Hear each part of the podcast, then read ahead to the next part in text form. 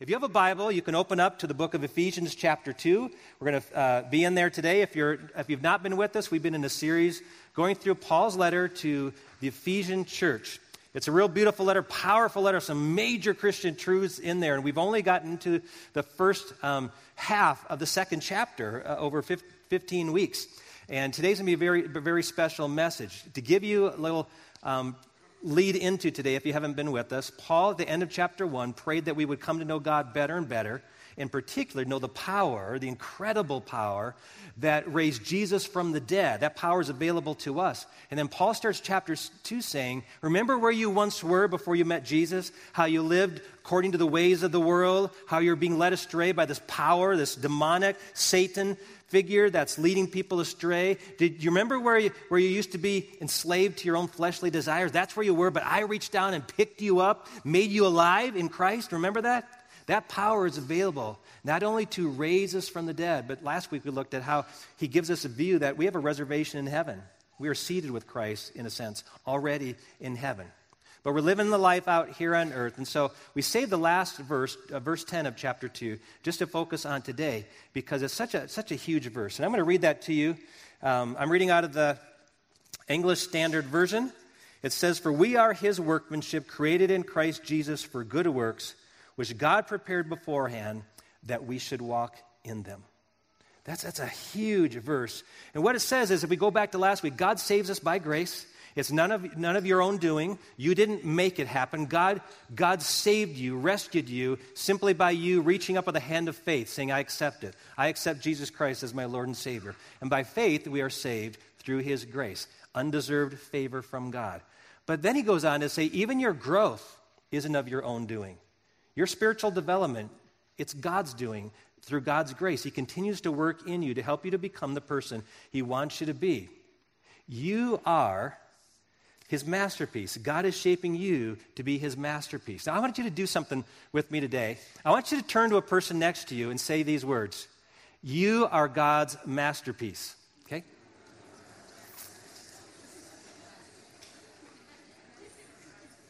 Some of you think that's funny, right? But I want you now to say this I am God's masterpiece. Now, do you believe that? Do you, believe, do you really believe that? Because we live in a culture where self esteem is eh, seemingly in short supply. We're trying to figure out how we're valued, why we're valued, but the fact is we're valued because God has made us his masterpiece. He really has. And we're going to look at that today in three different ways. I, I want to look at three affirmations that I think this passage gives us to really affirm us in our identity in the Lord. And the first one is this I am a work of God. Because it starts off saying, I am his workmanship. A lot of people will say that you're just the product of your family, you're the product of your environment, uh, you're the product of your um, genes and hormones and all that. But the reality is, you, you are a, a product of God. God made you. We are his workmanship. And you look at the things that God has made. I mean, the obvious thing is the world.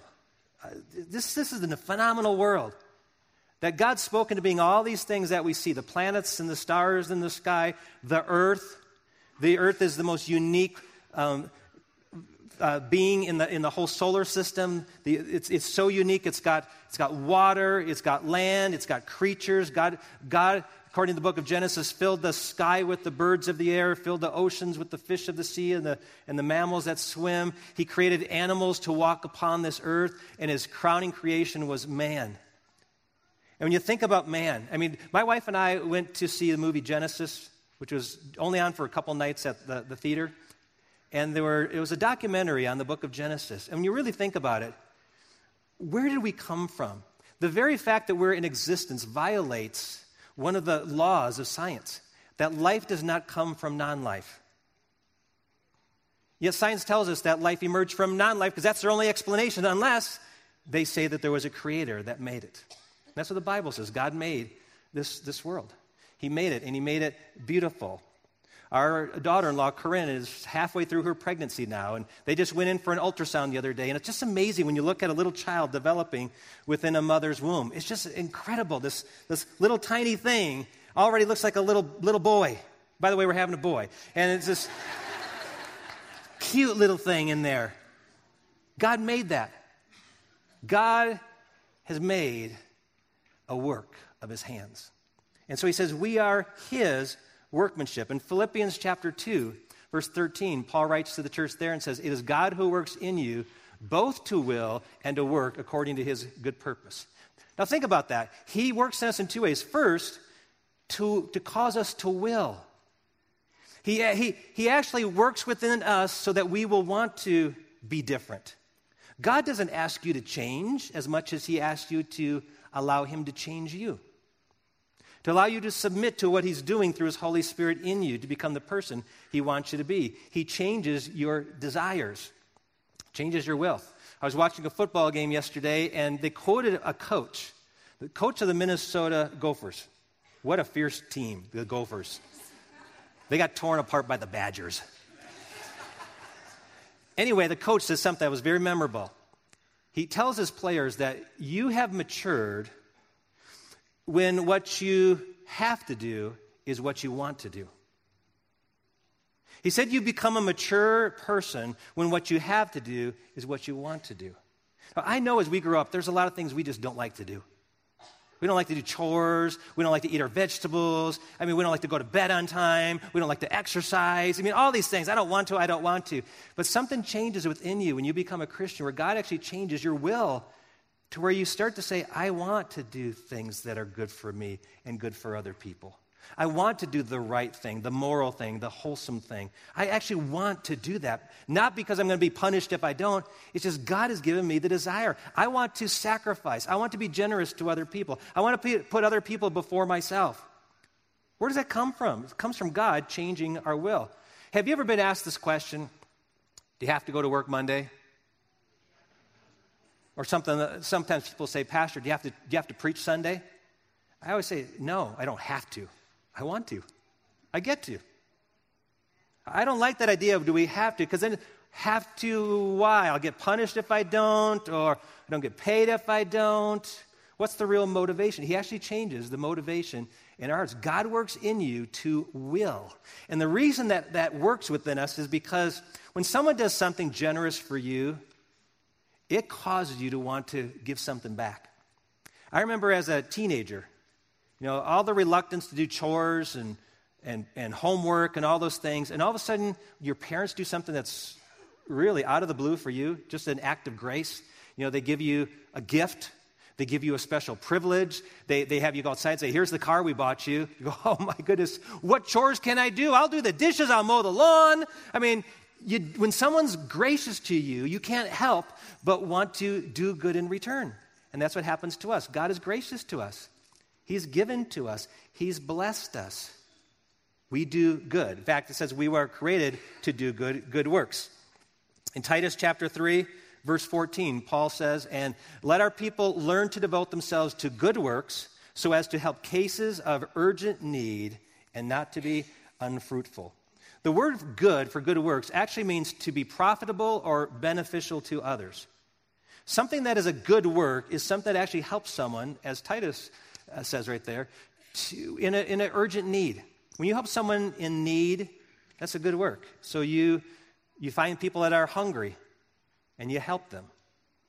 That's a good work. I, I, was just told here during the service that a mom shared with me that her son, this, this last week, put together, he's only like 12 years old, 14 years old, put together 20 bags of food.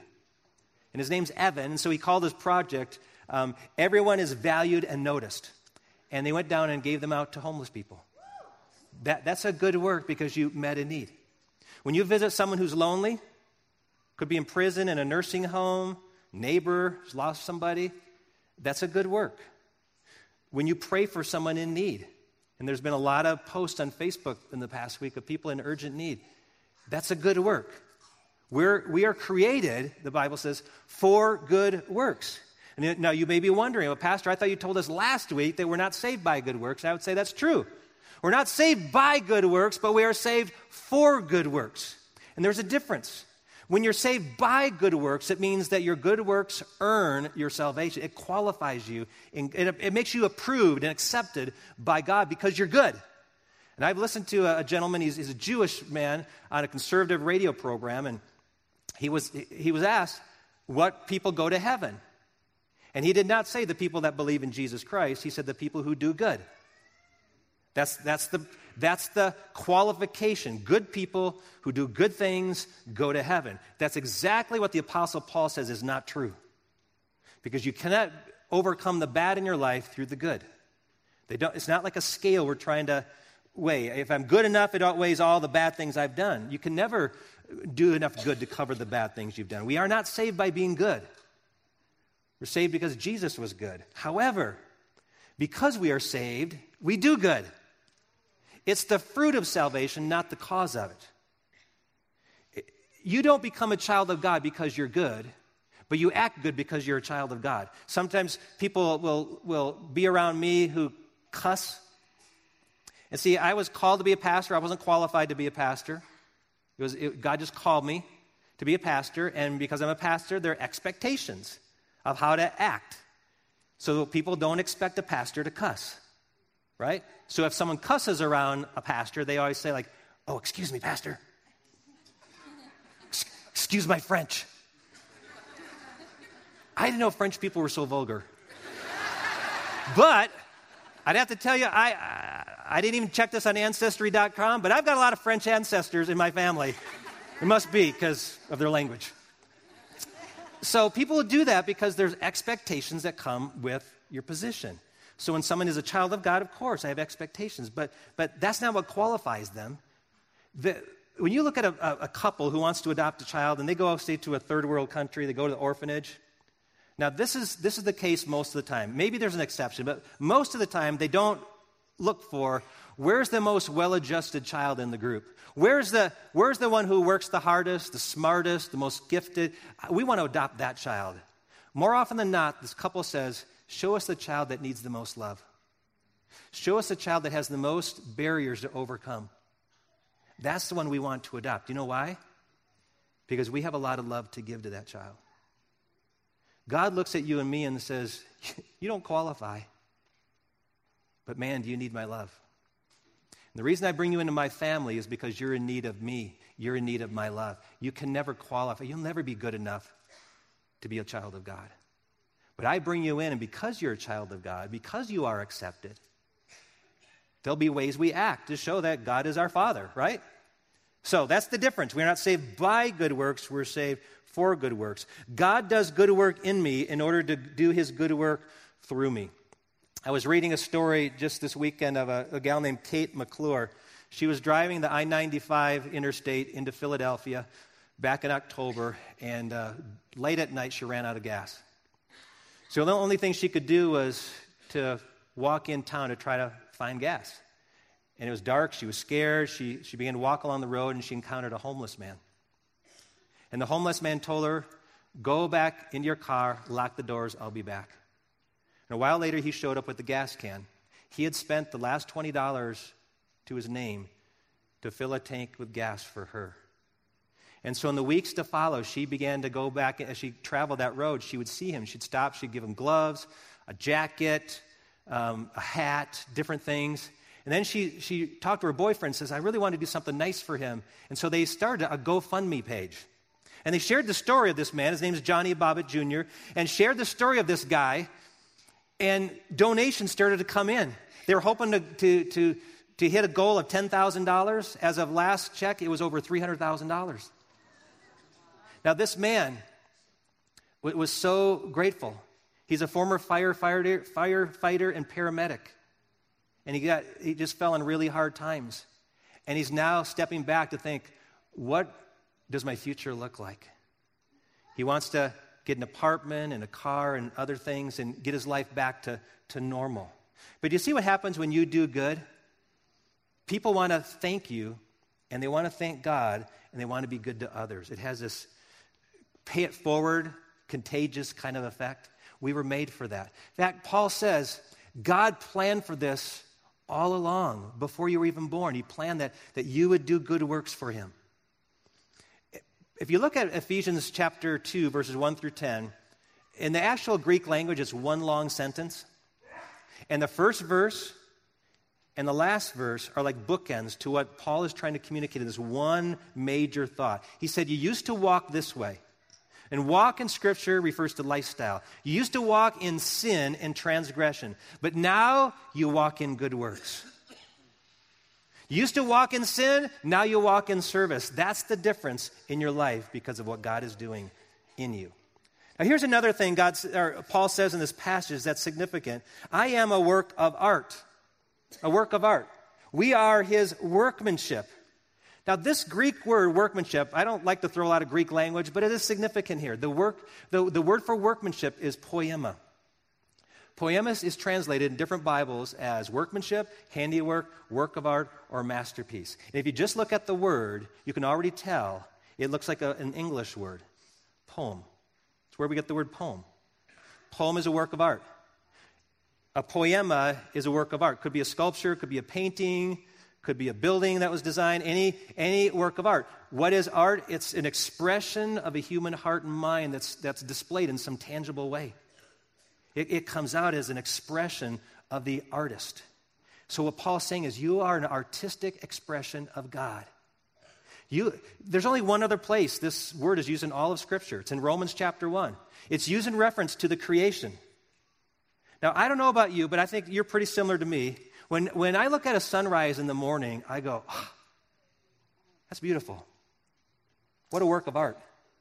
I, I, I, try to even take a picture of it, it doesn't do justice. I, I look at, a, at, a, at, a, at flowers. I look at a bird in flight or the mountains when they're covered with snow. I look at the blue sky. I look at the trees and they're, I mean, I look at so many things of nature and you go, wow, our God is an incredible artist, right? Isn't he a phenomenal artist? And his latest project is you and me. See, art, art is so precious because of the artist, because of, because of what it expresses from the heart and mind of the artist. That's why art isn't so much even the product, but, but the name gets attached to it. So if, if you have a work of art by a certain artist, it's valuable. That show uh, on PBS, the Antiques Roadshow, somebody will pull out of their attic an old uh, painting or a piece of pottery or glassware. And um, the evaluators will look at it and they'll say, you know what, this is, this is a piece of work by so and so. And they go, I don't know who that is. Well, that, that is very, very well known in that industry, and this is a very precious work of art. It's very valuable because of their name, because their hands made it. Well, God puts his signature, or you'd say maybe his fingerprints, on every work of art. And you and I are his work of art. We are his workmanship. God is doing an incredible artistic design in our lives. Of course, sculptors are artists, and poets are artists, and songwriters are artists. But do you know you can be an artist in almost any field? Chefs are artists. There's a guy in our church that's a plumber who's an artist. I was talking to Mark Gibson between services because I remember one year he pulled out his phone and says, I want to show you something. He showed me a manifold, which is a, a bunch of pipes coming out of the ground and going to the different parts of the house. You know, if you look in your basement, maybe they go all over the place like spaghetti. But the, the picture Mark showed me showed symmetry and order, the way they all flowed and the way they were laid out. And, and he was proud of it because to him that was like a work of art. Plumbing can be artwork. Landscaping, mowing a lawn can be artwork because it's, it's from the heart of the person who gets a hold of that thing. It says in 2 Corinthians chapter 5, verse 17, therefore, if anyone is in Christ, that's the key, in Christ, he is a new creation. The word creation refers to something that never existed before, something unique, a one of a kind. If anyone is in Christ, they are a masterpiece, a one of a kind, a unique creation. God is doing something in you that's never existed before. That's the beauty of giving your life to Christ. God is making you into something you've never seen before. Your family's never seen before. The world's never seen before. Isn't that beautiful? God is doing incredible work. He's doing this work of art in our lives. There's a movie that's just come out that I'm really eager to see. It's the any of you seen the movie Wonder yet? Yeah, powerful movie.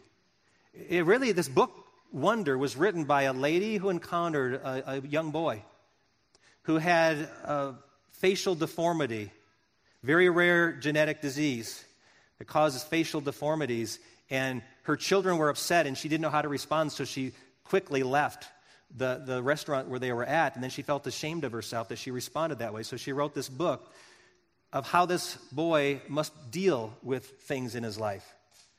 And so there's a little boy in the story. His name's Auggie Pullman. And he's going to go to a public school for the very first time. And so his parents are there outside the school grounds with his sister, getting, getting him some pep talk so he can go into school and face the crowds and maybe face the looks and the stares and, and all the comments that may come. And so they encourage him. And then his sister, Via, comes over to him and she says this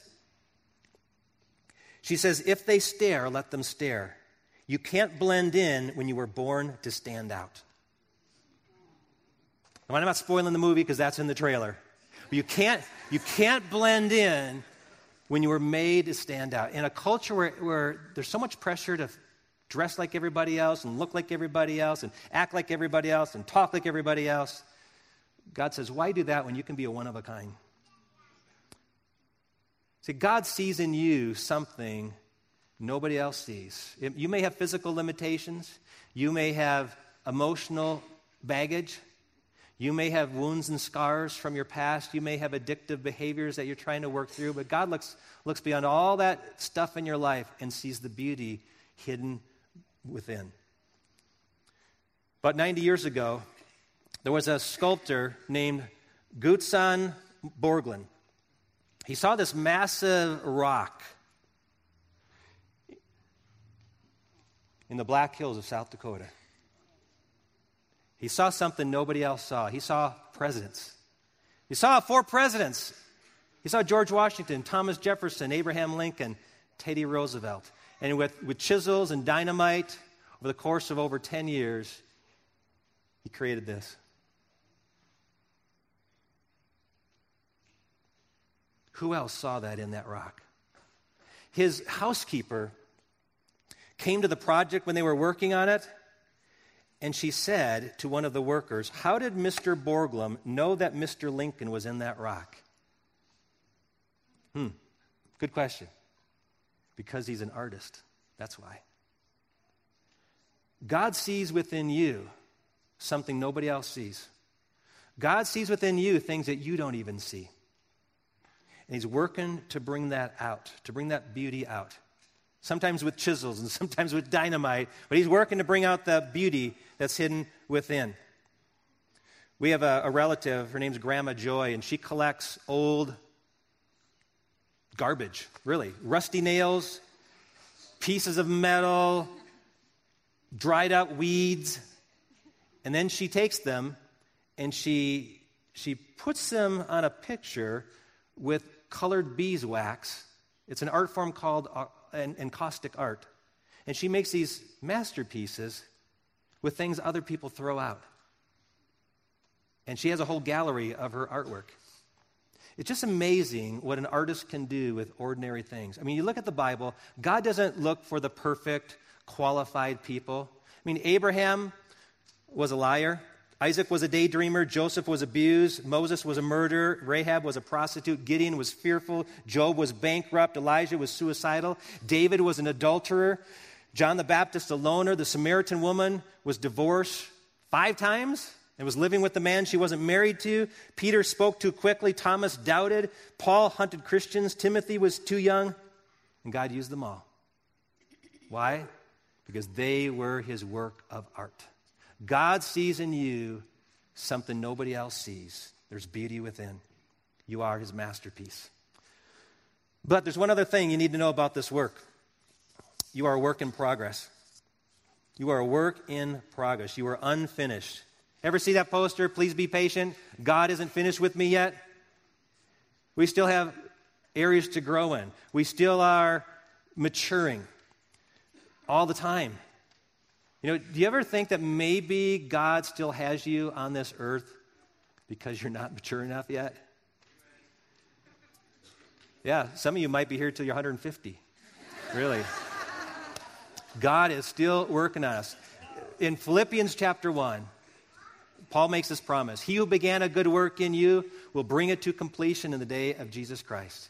God's goal is to get you to the place of maturity in Christ, but there's a lot of work to do in us. A couple weeks ago, our grandson Aiden was at our house, and we were eating chips out of the bag when I turned around to do something on the other counter. And then when I turned back, for some strange reason, he had his sippy cup, you know those are? Had his sippy cup in the bag, shaking it around. and so I grabbed his arm and says, What are you doing? And he froze. This look of terror came over his face.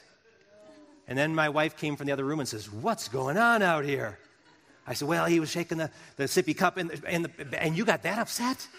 I said, Well, I just kind of reacted a little bit. And so she hugs him and loves on him. And then I got down and looked him in the face and said, You know, I'm sorry. Baba's sorry. Didn't mean to scare you, but you really shouldn't be shaking your cup inside the bag, okay? So then the next week, we're in the kitchen and he's drinking out of an open cup, spills apple juice on the kitchen floor. I said, That's okay. I'm just going to get a wet towel and wipe it all up. And he says, um, Baba, I made a mistake. I said, Yes, you did. And he said, Just like you made a mistake when you yelled at me for.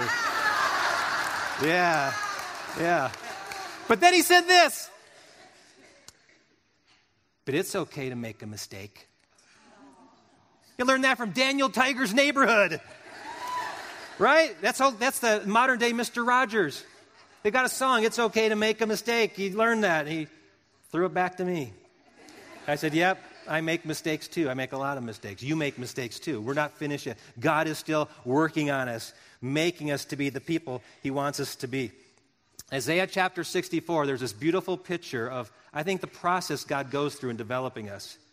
But now, O Lord, you are our Father, we are the clay, and you are our potter. We uh, are all the work of your hand. Isaiah's describing the nation of Israel, but it's true of us as individuals. God is our potter, and we are the clay. Do you know, do you know what a potter does with clay? Takes that lump of clay, slams it down on the potter's wheel so it sticks, centers it on that wheel, puts some water on it to make it pliable, and, and begins to knead out any lumps and inconsistencies within that clay gets it nice and workable, and then starts to apply pressure. So as the wheel spins, this shape starts to form. And the more the pressure is applied, the higher that goes. So if you're making a, a, a vase or if you're making a bowl or a cup, something emerges. And then, when you finally get the shape you desire, stop the wheel, you cut off the bottom, you use a wire cut off, you put it in the fire. You know why you do that? So the shape solidifies. Because you don't want someone to bump that clay and ruin the shape. So you put in the fire where temperatures rise well over a thousand degrees. And, and something chemically happens. The, the, the, the molecules within the clay start to fuse together, create a seal within it. It becomes very hard. It becomes like ceramic. It becomes tough. And then when you bring it out and it cools, you're still not finished. You have to then glaze it and then put it back into the fire. And so the glaze then adheres to the, to the uh, pot. And then you have a finished piece which, which you can then fill with water uh, or, or whatever else you want to put inside of it. When we came to Colorado Springs, we wanted a piece of pottery, local pottery, so we went to a shop and, and found this. And it's just a, a piece of pottery, but it's a beautiful piece of pottery that's gone through that whole process. Well, picture God is wanting to make us a vessel that He then can fill with His love that can then be poured out to other people. We are His hands, we are His feet. But the process to become that is a process that sometimes can be very difficult. Because for many of us, the moment we accept Christ is a difficult moment. It's a traumatic moment. It's a moment sometimes filled with tears because it's like getting slammed on the wheel.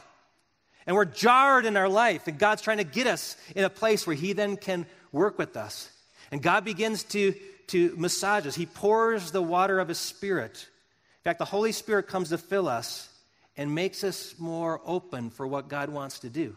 And so, as the Spirit fills us, we become more pliable. God begins to knead us and work us, He begins to shape us. And if we get resistance and things don't work down, He then mashes us down and starts again. He begins to, to put pressure pressure. We don't like pressure. We don't like stress. We don't like the, the conflict against us. But that's where growth comes from. That's where maturity comes from. This thing starts to arise from the potter's wheel. You know, as clay, clay doesn't get decide what it wants to be. The potter decides what he wants to make you. The problem with many of us is we want to tell God what we want to be and we want God to bless it. And God says, no, no, no. You only have one choice. And your choice is this Will you surrender to me or not? Will you be pliable in my hands or not? That's your only decision. And if not, we're in for a rough road. The quicker you get to the place of surrender and submission to God, the sooner He can shape you. And, and as you go through the shaping, you start to see God's making something of my life. But you know what's really frustrating? Sometimes uh, misunderstanding is then God takes us and puts us in the fire. We go, No, God, not that. Or we start to blame Satan. God, look what Satan's doing in my life. Satan's making it so hard. And God says, No, I put, you, I'm just putting you in the fire. Because it's in the fire where you're going to be solidified in the things that are truly meaningful in your life. You know, I know we don't like to be put in the trial of fire or the fire of trials, but it is where the greatest lessons are learned. It is where you really discover I can trust God. I trust Him in the fire. I can trust Him at any time in my life. God provided for me in the, in the leanest times of my life. I know God will always provide for me. It's during those times where your faith gets solidified, it gets firm. You're not going to lose it now because you know it for sure. You passed through the fire. That's why when you go through the fire, you have to say, God, it hurts. I don't like where I am, but I trust that you're doing something good. God's doing good in your life. Glazes you, covers you, puts you back in the fire for another round. But then he, then he holds you up as a, a beautiful vessel. He says, Now you're ready to be used by me. Now I'm going to fill you. I'm going to use you to be a blessing to others. See, so many of us struggle in our spiritual maturity because we're resisting what God's wanting you to do. We're fighting against God. When the, when the real solution is simply this God, you are the potter, I'm just the clay. Do with me as you will. Shape me, mold me, fill me. Do your will in my life. See, I hear people all the time say, Pastor, I, I want to know God's will for my life. I want to be in the center of God's will. You know how you be in the center of God's will? Position yourself in the center of God's wheel. Because that's where we need to be in the center of God's wheel, God's pottery wheel where He can shape us and mold us into the people He wants us to be. And maybe you're going through a season of your life where you've been fighting against God. You've been feeling the pressure and you don't like it. You've been feeling the heat and it's a little heavy, it's a little much in your life. But maybe today is a day to say, God, I'm going to quit fighting. I'm going to quit pushing against you. I'm going to quit saying no and raise my arms and surrender and say yes to you today. Today I say that I'm the clay and you are the potter. Make me your masterpiece.